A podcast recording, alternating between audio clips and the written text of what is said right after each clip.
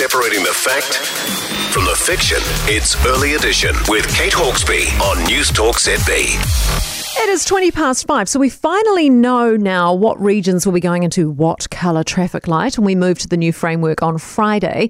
While most of the country starting in orange, there are many regions joining Auckland in red. They include Gisborne and Northland, which will upset festival goers, of course, but also the Eastern Bay of Plenty, which is usually a very popular summer destination. Well, with us now is Whakatane Mayor Judy Turner. Good morning to you. Good morning. How are you? That, uh, that re- initial reaction when you heard you guys were going to red, were you surprised by that? No, to be honest, we weren't. Um, we're still working really hard on our vaccination records across the Eastern Bay. Uh, our challenge, of course, is that uh, quite a large percentage of our population is um, housed in rural and isolated rural communities, and so getting those services out there has been a challenge, but it is happening. We've got a couple of amazing providers who have just gone for broke in terms of getting uh, mobile services out there for. Um, for vaccinations, and our numbers are coming up, but clearly we haven't quite got there yet. Well, it's awesome to hear that you're getting into those hard to reach places, though. How quickly do you reckon you can move out of red and you can boost these vaccine rates?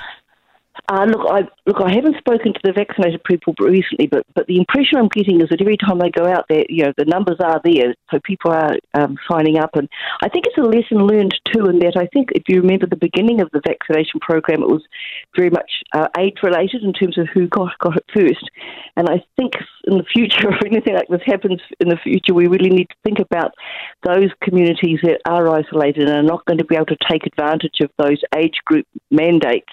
Um, in, in, the same way that others will, and therefore perhaps being a bit more proactive at the beginning is, is the way it, it occurs to me now. How are locals and businesses feeling in terms of perhaps having to turn away holiday goers who, you know, may have wanted to visit your region over summer and maybe thinking twice? Is that a worry for you guys?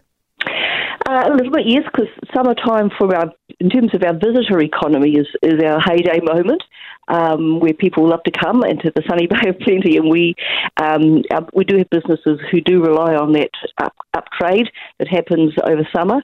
Uh, I mean, it'll be very interesting. I mean, the other message we're getting from the likes of Aucklanders is they just can't wait to have a break and get away, um, and so it'll be really interesting. And, and so managing that's going to be you know really um, tricky for us um, because the rules are very clear, um, and so that's going to put another layer of pressure on our businesses who have already, um, you know, I believe small and medium sized businesses are the ones who've paid the price largely for um, our COVID response.